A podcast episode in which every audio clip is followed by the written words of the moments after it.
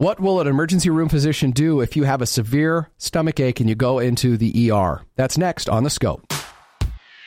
This is From the Front Lines with emergency room physician Dr. Troy Madsen on the scope. On the scope. One of our most popular pieces on thescoperadio.com is I have a severe stomach ache, ER or not. And in that particular episode, we were told that if you have a severe stomach ache, you should go to the ER and have it looked at because it could be a couple of things. One of the uh, comments on that is, what do emergency room doctors do if you go in with a bad stomach ache? Dr. Troy Madsen is an emergency room physician at University of Utah Healthcare. Bad stomach ache, somebody comes in, what do you start doing? You know, and, and this is a, really great question because you may think to yourself, okay, my stomach hurts. I'm going to go to the ER. Are They're going to look at me and say, why are you here? They're going to send me home. So, the first thing I'm going to do, of course, is find out more about the stomach ache. When did it start? Where does it hurt? Have there been any other symptoms with it, like fever any pain elsewhere? Nausea, vomiting, diarrhea, pain with urination, any blood in the urine or in the stool. So these are all kind of things I'm doing to try and figure out, okay, what could be causing this sort of pain? The next thing often that I'm doing is, well, not often, always, is a physical examination. So I'm examining this person, trying to push on their abdomen and I really focus on certain areas uh, because these areas will make me think of different things. If I push on the right lower side of their abdomen and it hurts, I'm thinking of appendicitis. Uh, the right upper side, I'm thinking of the gallbladder, maybe a gallstone or an infection there. Uh, just in the upper part of the abdomen, just kind of down below the ribs there where you feel that little notch, that little bone there, thinking about the pancreas there. That could be causing some symptoms. And then on the left lower side of the abdomen, in older people, you can have an infection in the intestines there called diverticulitis. That often causes pain there. So those are some of the things that are going through my mind as I'm pushing around saying, hey, does it hurt here? If I let go, does it hurt worse when I let go? That can be a sign of a more severe infection. Um, you know, is the pain just everywhere? Does it really localize to one spot? Typically in the ER, you'll get an IV We'll put an IV in, which is giving you medications. So if you're having severe pain, we'll give you pain medication. If you're having nausea, we'll treat that. Oftentimes, we're giving fluid for dehydration, especially if a person says, I've been vomiting a lot, I've had a lot of diarrhea.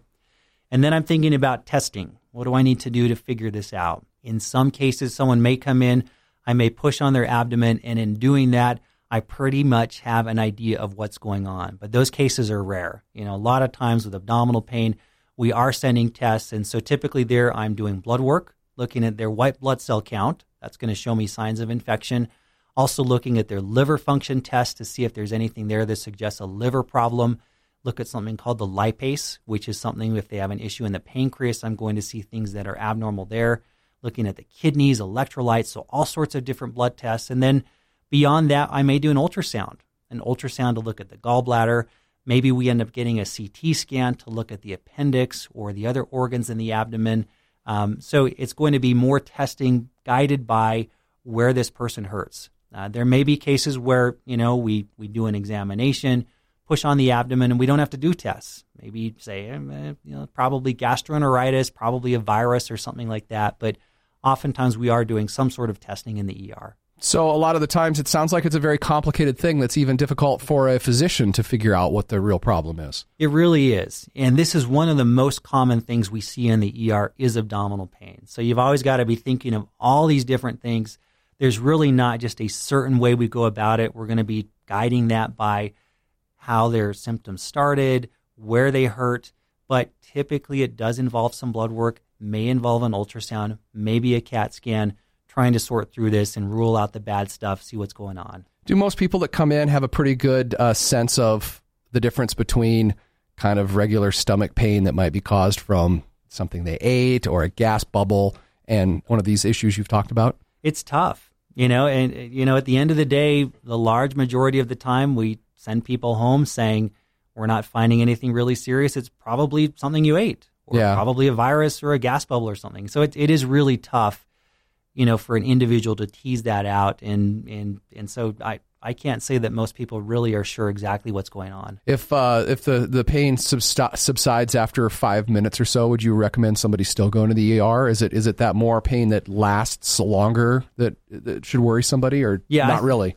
I think probably pain that lasts longer. You know, and it, and it depend on depends on the individual and what other medical issues they might have. But typically, if it's something that comes on and goes away, You can watch it, see what happens, see if things come back, if they get worse.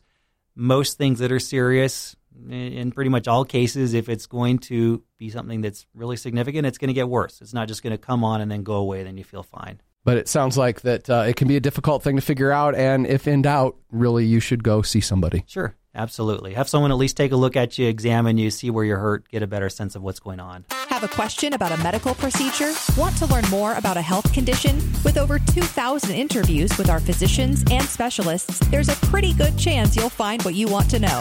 Check it out at thescoperadio.com.